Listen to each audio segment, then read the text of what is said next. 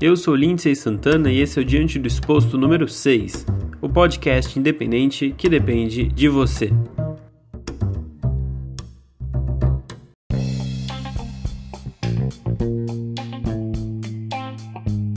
Seja muito bem-vindo e bem-vinda, pois está começando mais um episódio do seu podcast favorito. Novamente reunidos aqui no seu fone para mais um episódio do nosso compromisso semanal. Gosto sempre de ressaltar que toda segunda sai episódio novo, sempre a partir de meia-noite, para já começar a semana daquele jeito. Contato, feedback ou comentário você pode estar fazendo pelo nosso Instagram, arroba Diante do Exposto, e o e-mail é diantedosposto.pod.gmail.com. Bora começar então?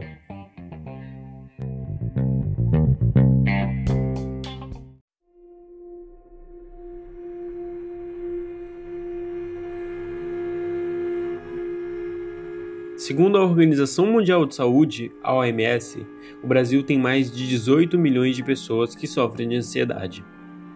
5,8% da nossa população sofre de depressão. Isso é mais que a média mundial de 4,4%. Apesar do assunto ser cada vez mais abordado, ainda temos tabus que pairam sobre tais transtornos. Ao invés de buscar ajuda psicológica, muitas pessoas ainda preferem acreditar que é só um momento de tristeza e que já já vai passar. Agora pega a ansiedade e a depressão e coloque uma panela. Adicione o coronavírus, que é uma doença altamente contagiosa e ainda não existe vacina. Coloque uma pitada de isolamento social que mudou a nossa rotina e a vida completamente. E por fim, a falta de perspectiva de solução dessa doença. Pronto, temos um ambiente propício para o aumento considerável de casos de ansiedade e depressão no país e no mundo todo.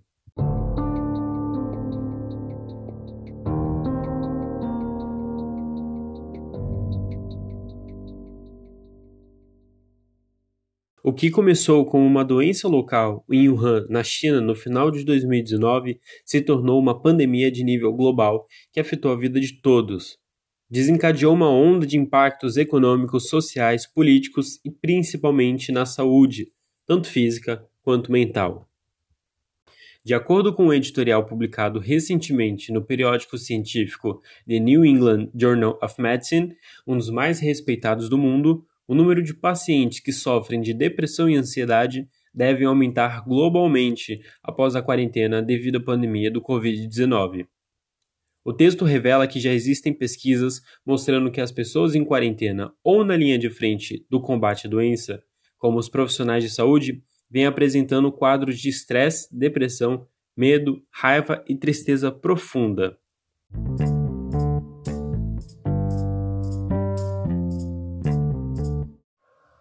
E para estar tá falando desse assunto, eu trouxe a doutora Eliana Rita, psicóloga, para estar tá conversando com a gente.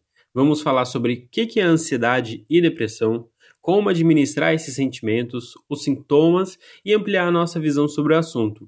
Então, puxe uma cadeira, faz um chazinho que a gente vai começar.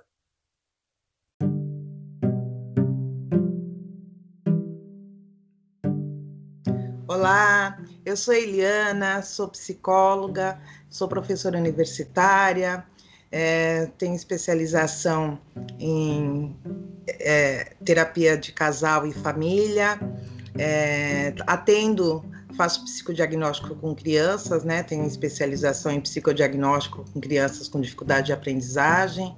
Trabalhei bastante tempo na prefeitura é, nessa, nessa área. E hoje eu estou somente trabalhando é, é, na clínica e, e dando aula na faculdade, né? E é um prazer estar aqui com você. Prazer muito é um grande. Prazer, é um prazer a gente estar recebendo a senhora. Muito, muito obrigado.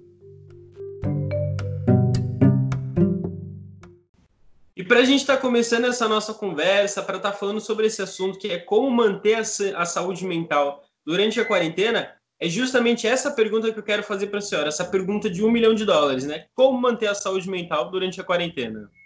Olha, realmente agora na quarentena as coisas estão ficando bem complicadas para as pessoas, né? A gente está vivendo um momento diferente de tudo que já se passou nesses últimos 100 anos, né? A gente teve aí uma, uma é, uma crise de saúde mental há um tempo atrás, com a gripe espanhola, e hoje, depois de tanto tempo assim, a gente se vê né, nesse momento bastante difícil e crítico. É, o que, que acontece? A gente tinha uma rotina, a gente tinha afazeres, a gente tinha uma liberdade. E de repente isso, de uma hora para outra, foi privado.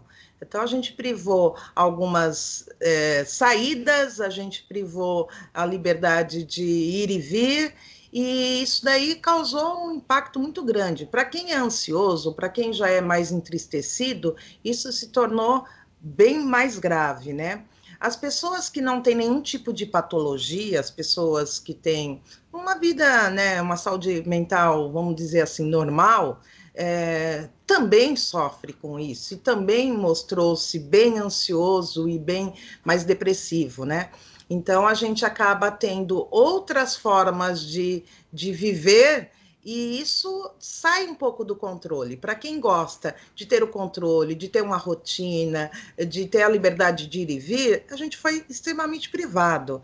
Então, isso causou um certo desconforto, causou um pânico danado nas pessoas, porque você não pode ver as pessoas que você gosta, você não pode ver é, os velhinhos né, da família. Então, isso causou uma insegurança e uma insatisfação muito grande. E dá uma piração essa insatisfação, porque você perde o controle né? Então você acaba ficando um pouco mais ansioso, entristecido. Então é uma situação muito di diferente, né? Então a gente tem que aprender a lidar com ela. Uhum, sem, sem sombra de dúvida, né? E a senhora que está atuando nesse momento que está sendo tão complicado, está vendo isso nitidamente, esse aumento de casos, mais gente procurando, tendo mais consulta? Olha, nós estamos numa era é, muito propensa à depressão e aos transtornos de ansiedade. Junto com a pandemia, isso assim eclodiu de forma bem, bem significativa.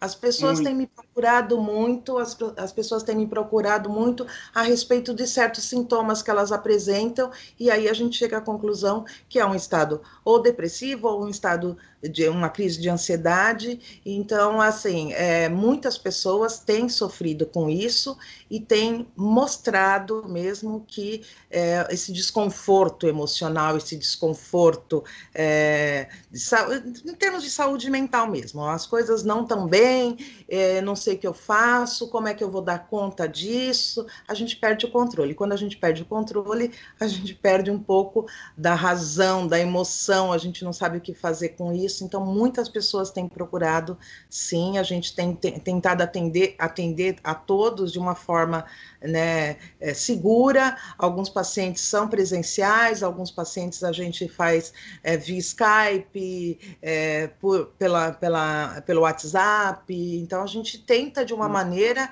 é, contemplar para que as pessoas tenham um pouquinho mais de, de sossego, um pouquinho mais. entender o que está acontecendo para poder ter uma, uma, uma, uma saúde melhor, né? Uhum, isso mesmo. Aqui e aqui mesmo no podcast, em alguns episódios, se eu não me engano, no terceiro, a gente falou que esse é o momento de todo mundo se reinventar. E foi exatamente o que a senhora falou, né? Continua havendo um ou outro atendimento presencial, mas agora tem atendimento via Skype, tem atendimento via WhatsApp, momento que se reinventou para continuar no mercado, né? Senão é deixado para trás. Essa, essa reinvenção se tornou necessária, eu acho que até uma, é um, um novo modelo, é, novas formas de, de, de, atuar no mundo, eu acho até que essa forma vai ser irreversível, depois isso vai, talvez vai ficar para sempre, né? essas no, novas, novos formatos de contato, de comunicação, é, de trabalho, a gente vai ter que realmente é, manter isso por bastante tempo. Sim, sim. A vida pós-coronavírus vai ser outra. A gente vai não vai mais voltar ao normal de antes. Tomara que as é. pessoas também possam mudar, porque isso exige também uma, uma mudança de postura, uma mudança é, de olhar o outro, uma empatia maior, um respeito maior pelo outro, né? Pela dor do outro, principalmente.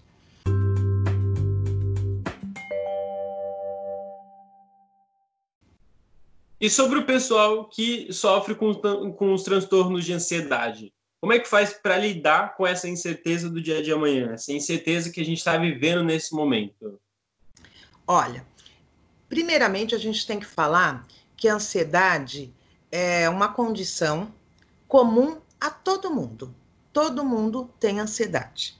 Todo mundo anseia por algo, espera por algo, todo mundo tem uma expectativa diante de uma situação.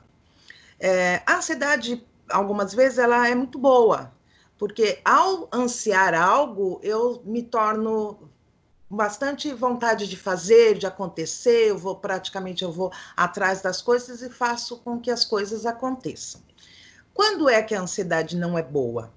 Quando eu é, é, acabo sofrendo, quando isso começa a prejudicar a, a minha forma de ver, a minha forma de sentir, diante da, da vida, das coisas que eu tenho que dar conta, daquilo que eu tenho que realizar, daquilo que está para vir, está por vir.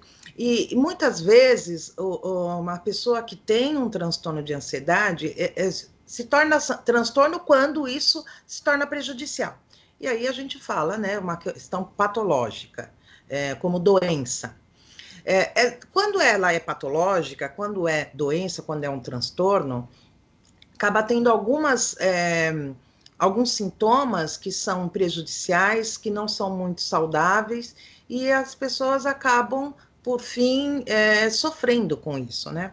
Então, tem alguns sintomas que são muito clássicos de quem tem transtorno de ansiedade que é uma palpitação, um taquicardia, sua mão, vai acontecer alguma coisa, tá para vir alguma coisa, a pessoa já começa a respirar mal, já não consegue já é, se concentrar, tem muito déficit de atenção, acaba né, desenvolvendo um pouco de déficit de atenção por conta desse anseio, é, e, e isso é extremamente desconfortável até chegar a ponto de pessoas terem crises de ansiedade. A gente chama aquela crise de ansiedade. A crise de ansiedade é quando vem assim um pico é, entre 10, 5, 10 até 15 minutos de um sofrimento enorme e a pessoa tem uma sensação de morte, de que vai morrer, de que ela não vai dar conta daquilo, ela sua demais, ela tem é, é, dispara o coração, ela sua a mão, ela acha que vai ter um infarto, né? Na verdade, ela não vai ter um infarto, ela só está com crise de ansiedade. Né? Então, ela precisa hum. também reconhecer isso. E como que eu faço para é, controlar essa crise de ansiedade? Primeiro, eu preciso reconhecer que eu estou tendo uma crise de ansiedade. Quando eu reconheço, eu já tenho maior domínio sobre a coisa. As pessoas que têm ansiedade geralmente são pessoas mais controladoras, são pessoas mais perfeccionistas, que gostam das coisas do jeito, do jeito tem que ser desse jeito, tem que ser assim, olha, vamos fazer assim, vamos fazer assado. E nós estamos num momento que a gente não tem o controle sobre isso né? A gente não tem mais o controle de tudo. E aí gera um pouquinho de ansiedade, porque eu perco o controle e como é que eu vou dar conta disso, né? Então, entender, a primeira coisa é entender, eu sou ansioso e no momento estou tendo uma crise de ansiedade. Esse reconhecimento é importante para que possa fazer alguns exercícios, uh, uh, algumas estratégias para controlar a crise de ansiedade e voltar à calma e poder pensar como é que eu posso resolver isso, né? Então, esse reconhecimento é importantíssimo. Tem pessoas que ainda não foram diagnosticadas com crise de ansiedade. Elas têm, de repente, uma crise enorme, é, com falta de ar, palpitação, essa taquicardia, vamos para o hospital, estou tendo um ataque, estou tendo um ataque, e acaba tendo que realmente ir para o hospital, porque não se sabe o que é. Quando a pessoa é diagnosticada, ela sabe que ela tem transtorno de ansiedade, quando ela tiver esses, esses sintomas, ela precisa reconhecer esses sintomas e falar: estou tendo uma crise de ansiedade. O que, que eu vou fazer? E aí sim é que entram algumas estratégias para ajudar essa pessoa a ter maior controle e voltar à calma para sair da crise. E essa crise dura alguns minutos, que para quem está sentindo é uma eternidade. Mas são poucos minutos, né? Então, é, primeira coisa, ao reconhecer que está tendo uma crise, buscar uma respiração.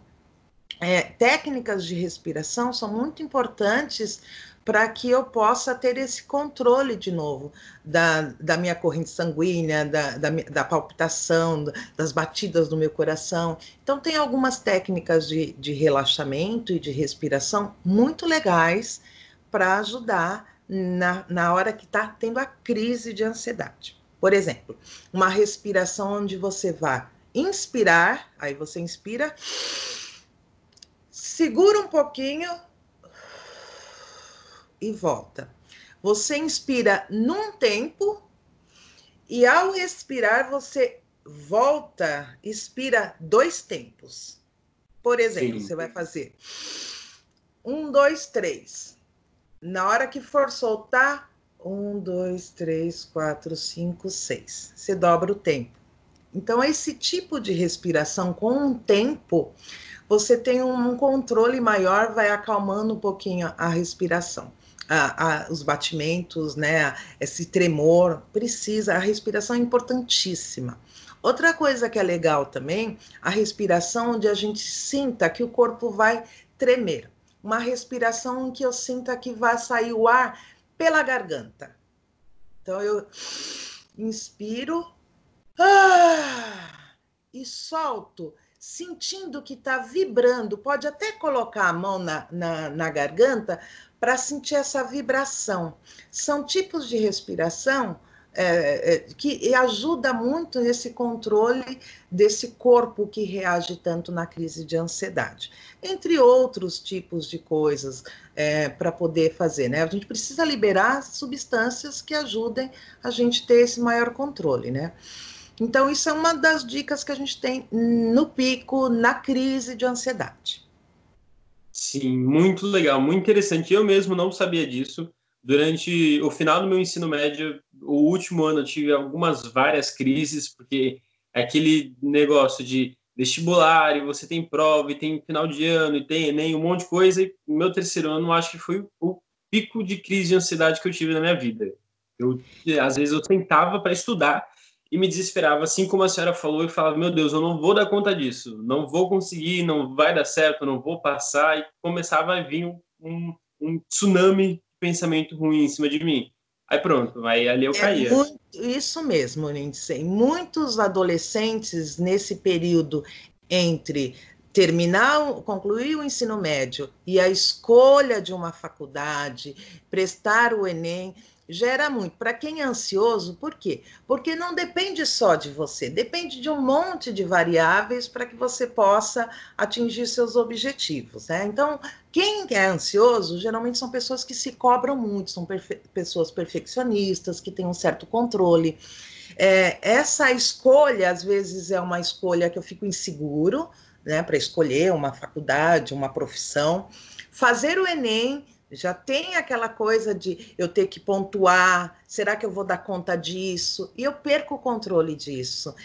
E na ânsia de, de, dessa expectativa, eu acabo desenvolvendo alguns sintomas que são, né, a crise de ansiedade são, são prejudiciais e acaba tirando foco. Então, no momento que eu estou lá para estudar para o Enem, se eu não tenho é, uma tranquilidade, para atingir esses objetivos, para fazer aquilo como tem que ser feito, eu acabo tendo alguns comportamentos mais ansiosos e acabam sendo prejudiciais, prejudiciais até no momento de estudar. Então, eu tenho que estudar para uma determinada matéria, matemática, não consigo me concentrar, por quê? Porque eu estou tão ansioso, estou tão na expectativa, eu perco um pouco o controle. Então, é muito comum adolescentes nessa fase terem crise de ansiedade.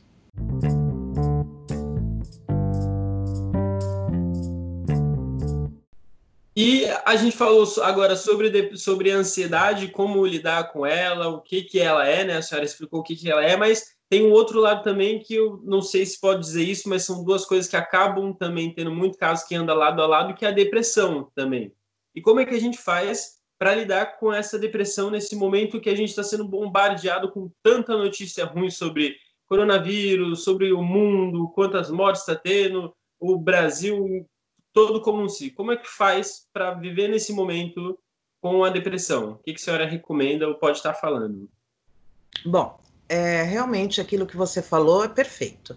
A ansiedade caminha junto com a depressão. né? Não são coisas tão distintas assim. São coisas distintas para diagnóstico, mas elas caminham junto porque muitas pessoas que têm ansiedade e quando elas não conseguem dar conta eh, dessa ansiedade, elas acabam deprimindo, né? Fora que este momento de isolamento social, de distanciamento social, causa também uma tristeza imensa, porque eu não tenho mais esse controle que eu tinha antes, eu não tenho essa liberdade, e dependendo de como eu vivo, isso pode me deprimir. E, e a depressão, ela tem três fatores que acabam é, sendo é, fontes de, de, de, de eclosão dessa depressão. Primeiro, o fator biológico. As pessoas têm uma genética, uma base genética, e essa genética favorece né, os seus a terem depressão. Então, a depressão vem de base genética. Outra coisa, que também acaba é, gerando a depressão são fatores estressantes, é, eventos traumáticos. Morreu alguém, é, perdi um namorado, é, perdi é, um sapato, né, minha roupa rasgou, qualquer tipo de perda, um assalto, uma situação em que eu fiquei em risco. Então, eventos, a gente chama de eventos traumáticos. Eventos traumáticos também acabam é, causando a, a depressão. E um outro fator que é a questão bioquímica, é uma questão fisiológica. Dependendo de como eu funciono fisiologicamente, como a química do meu cérebro funciona, eu tenho uma tendência a deprimir, porque falta-me algumas substâncias, alguns hormônios que me dão uma sensação de bem-estar, libera-se outras substâncias que me estressam e que me deprimem. Então, essa questão bioquímica cerebral também causa depressão. E no momento que a gente está, a gente está passando por um evento traumático, né? Privado de liberdade, distanciamento, novas formas de ter que trabalhar. Muitas vezes, eu falo até por mim, porque eu tive que me reinventar. Eu tenho, eu uso o computador para várias coisas, mas eu precisei me, me modelar para nova forma de trabalhar com os alunos que era presencial e agora a gente está fazendo tudo virtualmente, né? Isso também gera um pouco de insegurança. Então, essas novas, esses novos formatos que a gente está vivendo acaba tornando a pessoa um pouco mais insegura ou, e acaba deprimindo. Né? Então, a depressão é, é, uma, uma questão de saúde pública muito séria, é, tem casos de pessoas que deprimem tanto a ponto de ter ideias suicidas. É, na quarentena, é, há uma preocupação muito grande com os casos de suicídio, né, por conta desse, é, não sei o que fazer da minha vida e acabo deprimindo, né. Então, também para quem é ansioso, acaba deprimindo, mas a depressão é uma coisa que precisa ser bem trabalhada, é uma questão muito séria. Existe duas formas de trabalhar e, melhorar a depressão. Uma é a terapia, né? Eu preciso entender é, o que está acontecendo comigo é, para poder eu encontrar estratégias de, de melhorar, de ter uma vida mais saudável. Outra é a questão da medicação, porque precisa ver se, se quimicamente, né, mesmo que seja um evento traumático, o meu cérebro começa a funcionar, a liberar algumas substâncias, alguns hormônios que ajudam a deprimir. Então, a, a medicação às vezes é muito importante nesse processo. E, e assim, todas as uh, uh, uh, os especialistas, os estudiosos da área, eles vêm trazendo algumas informações, uns estudos que favorecem muito a gente lidar com essas situações em tempos de pandemia, nesse distanciamento. Eu não falo nem de isolamento social, de distanciamento, porque a gente não está em casa né, isolado de tudo. A gente vai até o mercado, a gente vai até a farmácia, é, a gente precisa se alimentar, então algumas coisas ainda a gente consegue fazer e volta. Então, esse distanciamento é que pega mais, né? Então, tem algumas coisinhas que são muito importantes para que a gente possa enfrentar essa pandemia, enfrentar esse momento de distanciamento social, que, são, né, que é, ajudam bastante. E eu vou colocar para vocês assim tópicos. Por exemplo, a primeira coisa que a gente precisa fazer em tempos de, de quarentena, de pandemia, para é, lidar com esse distanciamento social é criar rotina. Antes a gente tinha uma rotina e agora a gente vai ter que reinventar a rotina. Só que estar em casa e ter o horário que quiser para fazer bem, que bem quiser, não é legal. Então, eu preciso manter uma rotina em termos de horário, priorizar as coisas que de, devem ser feitas, né? Então, às vezes eu quero fazer, ah, eu estou em casa, então eu quero fazer mil e uma aquilo que eu fazia, que eu fazia, que eu não conseguia fazer antes, agora eu vou fazer. E acaba acumulando coisas e não dando conta de nada, né? Então, precisa priorizar o que vai ser feito, determinar horário, é importantíssimo determinar horário para levantar, para acordar e determinar horário para dormir as pessoas acham que está em quarentena, a gente pode fazer um, uma sabatina de seriados, né? Pega a Netflix e devora. Eu tenho um paciente que falou assim, Liana, eu já não tenho mais o que assistir na Netflix, porque já assisti tudo. Né? Os seriados, eu estou assistindo até seriado coreano e estou amando, né? Porque fica sabatinando né, as séries. É, é, legal, é lógico, é um entretenimento, distrai, mas acaba tirando você de uma rotina e é, você acaba ficando cansado. Você não tem lá um estabelecimento de, de é, tempo para dar conta do que você tem que fazer. E se você fica maratonando é, uma série e no outro dia tem algumas coisas para fazer, você também deprime, porque você se sente culpado, que não deu, que ficou, ficou acordado, fica cansado, porque você não consegue dar, e não flui bem a, a, os seus afazeres. Isso atrapalha muito. Então, a rotina, deixa para sabatinar, para maratonar as suas séries é, é, num, num dia específico, num final de semana, meio que para poder você se organizar. É. Outra coisa que é importantíssima é a questão da atividade física. Se a gente está falando que é, eu tenho reações físicas, a gente está falando de, de química do corpo, né? De reações fisiológicas. E a atividade física é importantíssima para liberar substâncias, hormônios que dão a sensação de bem-estar. Né? Então, fazer uma atividade, olha, eu estou privada, eu estou no meu apartamento, eu não tenho como fazer atividade física.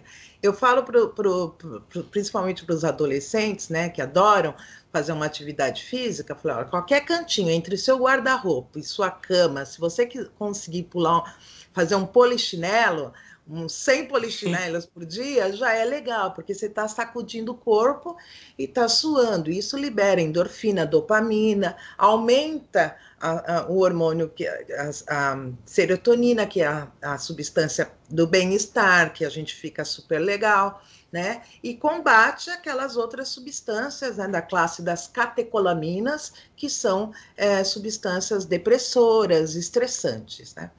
É, que mais? Diminuir um pouco a autocobrança. A gente se cobra muito. Olha, eu não dei conta disso, meu dia acabou, deveria ter 48 horas, essas 24 não está dando para nada.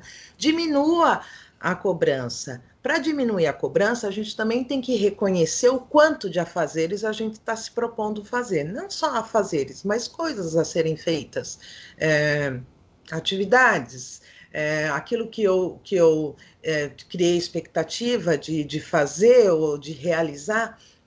Então, a gente precisa diminuir essas, essas monte de coisas para poder diminuir também a autocobrança. Quanto mais eu me cobro, mais eu me culpo e mais eu fico ansioso. E a possibilidade de eu me entristecer com isso é grande, mesmo que eu culpe alguém. Então a gente precisa diminuir a autocobrança. Nessa pandemia também a gente precisa cuidar da gente. Então, mesmo, olha, não estou saindo muito, só vou até o mercado e volto fazendo em casa, ninguém me vê, trabalho aqui. Faz o cabelinho, faz uma chapinha, passa um batom, é, cuida do corpo. Então, esse cuidado com a gente é importantíssimo em tempos de quarentena. Eu vejo muitas pessoas falar assim: olha, eu estou sem pintar o cabelo há dois meses. Então, que tipo de. Você pintava o cabelo para quem? Para o outro ou para você? Então, a gente precisa ver o que, que a gente faz, é, fazia e agora deixou de fazer Ou seja, eu estava fazendo para alguém, agora eu estou em casa, estou sozinho, eu tô com meu, não faço mais para ninguém, então eu preciso cuidar. Então, outra coisa que é importantíssimo, o cuidado com, com si próprio, né? A meditação é uma outra coisa também importantíssima, a gente precisa aprender. E, e, não precisa ser grandes mantras. A meditação diz respeito a um tempo em que você pode parar, respirar, se olhar, pensar em coisas boas, fazer planos, é, elevar o seu pensamento, pode ser em forma de oração, pode ser em forma de mantra, se você gosta, pode ser forma só de respiração. Então, a meditação, que eu, eu, eu incluo junto da meditação as questões de respiração, são importantíssimas para eu poder manter a calma e manter minha sanidade mental. É, exercício físico é essencial para liberar endorfina e dopamina, como eu falei também, não pode deixar de fazer exercícios físicos. E é, procurar sempre conversar com amigos, familiares. É, há um tempo atrás, a gente não tinha esses recursos. Eu falo para os meus. Eu acho legal citar isso, Lindsay, pelo seguinte: há um tempo atrás, conversando com alguns grupos um, grupos de adolescentes, né? Eu falo o quanto a uh, nossa era é mais ansiosa. É, antigamente a gente mandava carta para as pessoas. Então a gente tinha um dia ou vários dias para escrever uma carta. A gente tinha um tempo para levar essa carta para o correio. É, a gente tinha um tempo de chegar na outra cidade essa carta tinha o tempo de entregar, da pessoa ler, da pessoa responder e fazer o processo de volta. E a gente ficava, é, e a gente ficava esperando a resposta dessa carta. Hoje a gente tem um dispositivo muito legal que é uma coisa imediata. Eu mando uma mensagem, por exemplo, vamos falar do, do WhatsApp, né? Que é um, uma rede que a gente mais usa. Eu mando uma mensagem e se eu ver que já ficou dois pauzinhos azul, eu já crio uma ansiedade. Por que, que demorou para. Nós estamos muito mais imediatistas. Né? Sim, então, sim. isso também gera muito. Nós estamos vivendo numa era e criando crianças, adolescentes e adultos ansiosos. Eu não espero mais a carta chegar. Eu espero aquele pauzinho ficar azul e eu quero que a pessoa responda. Isso gera uma expectativa. E justamente porque a gente tem esses meios hoje muito mais fáceis do que antigamente, é, isolamento há 100 anos atrás era uma coisa do outro mundo, talvez. Porque hoje a gente tem esse recurso. Nós estamos longe, Lindsay, mas estamos aqui conversando, cara a cara. Então, que, que eu, eu preciso usar para o bem. Eu preciso, eu preciso mandar mensagem para os meus amigos, eu abro uma sala de bate-papo com os amigos, eu preciso manter isso vivo, criar estratégias, já que eu tenho esse recurso tecnológico tão admirável, tão bom, tão legal. Então, conversar com os amigos, tá triste, é, manda mensagem, liga, a gente tem esse recurso. Então, não se isole. Tem pessoas que estão aproveitando a pandemia para se vitimizar e se isolar. Isso não pode. Então liga. E se vê se um amigo que não está aparecendo muito, liga para o amigo, porque pode ser aquele que está mais quietinho lá, mas está tudo bem, né? Conversa, faz uma sala de bate-papo com os familiares, mantenha isso. Conversa com os amigos é muito interessante. E por último, para responder basicamente a pergunta, a questão da informação. O que vem chegando de informação para a gente? Bom, primeiro que a gente precisa receber informação, sim. Não dá para a gente ficar ausente do mundo, do que está acontecendo no mundo. Mas essa procura, essa busca por informação precisa ser de maneira equilibrada. Não dá para a gente ficar saindo atirando para tudo quanto é jornal, tudo quanto é coisa para saber o que está rolando. A gente, é, o WhatsApp, eu considero uma coisa assim bastante invasiva, né? Eu não escolho, mas de repente está lá um monte de informação. Né? É, se eu vou entrar num, num site de, de, jornal, jornalístico, ou a, a, ligo a televisão, eu escolho né, ir aonde eu, eu quero então eu posso ter esse controle. O WhatsApp não, qualquer amigo pode bombardear você de informações, né? E filtrar um pouco essas informações. Tem que buscar informações? Tem. Precisa ser de maneira intensa, ouvir todos os lados? Não necessariamente, precisa ser de maneira equilibrada. Até porque você pode ficar, se você é ansioso, gerar uma expectativa: o que será que vai acontecer? Será que vai morrer muita gente? E meus familiares? Será que minha vozinha. Então, gera mil e uma coisas na cabeça e a gente precisa aprender a filtrar. Estamos num momento delicado, estamos procurando nos, nos, cuidar. Aquele que eu amo, eu quero que cuide, então eu ligo, olha, toma cuidado. Então eu vou distribuindo por aí aquilo que eu sinto, aquilo que eu, que eu acredito, mas de maneira moderada e equilibrada. A informação está gerando muita ansiedade. Então, sabe que vai ficar ansioso com determinado tipo de notícia? Não assiste. Mas é bom saber o que está rolando no mundo, até para poder a gente ter maior consciência sobre os cuidados que a gente tem nessa pandemia.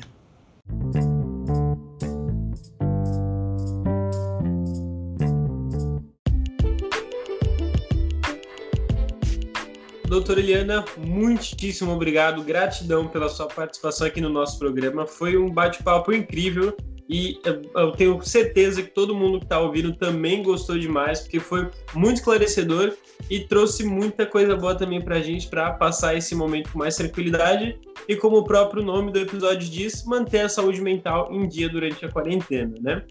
É isso aí. Para mim também foi um prazer estar aqui, poder falar um pouquinho sobre isso. É, todo mundo tem que ficar atento, todo mundo precisa mesmo encontrar maneiras de se cuidar para a gente enfrentar isso de maneira mais saudável. Muito obrigado. Okay. Eu que agradeço. Obrigada.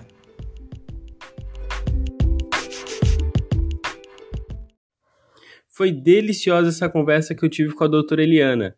Para quem quiser entrar em contato com ela, pode mandar e-mail no elianaritabarros@hotmail.com, tudo junto em minúsculo, ou no Instagram @elianaritabarros. A você, meu amigo ouvinte, obrigado pela sua participação e por ter completado essa jornada que trilhamos nesse episódio. Espero que tenha curtido e se tiver alguma coisa para falar, é só chamar lá no nosso Instagram, Diante do Exposto. Eu sou Lindsay Santana e esse foi o Diante do Exposto número 6. Até semana que vem. Abraços.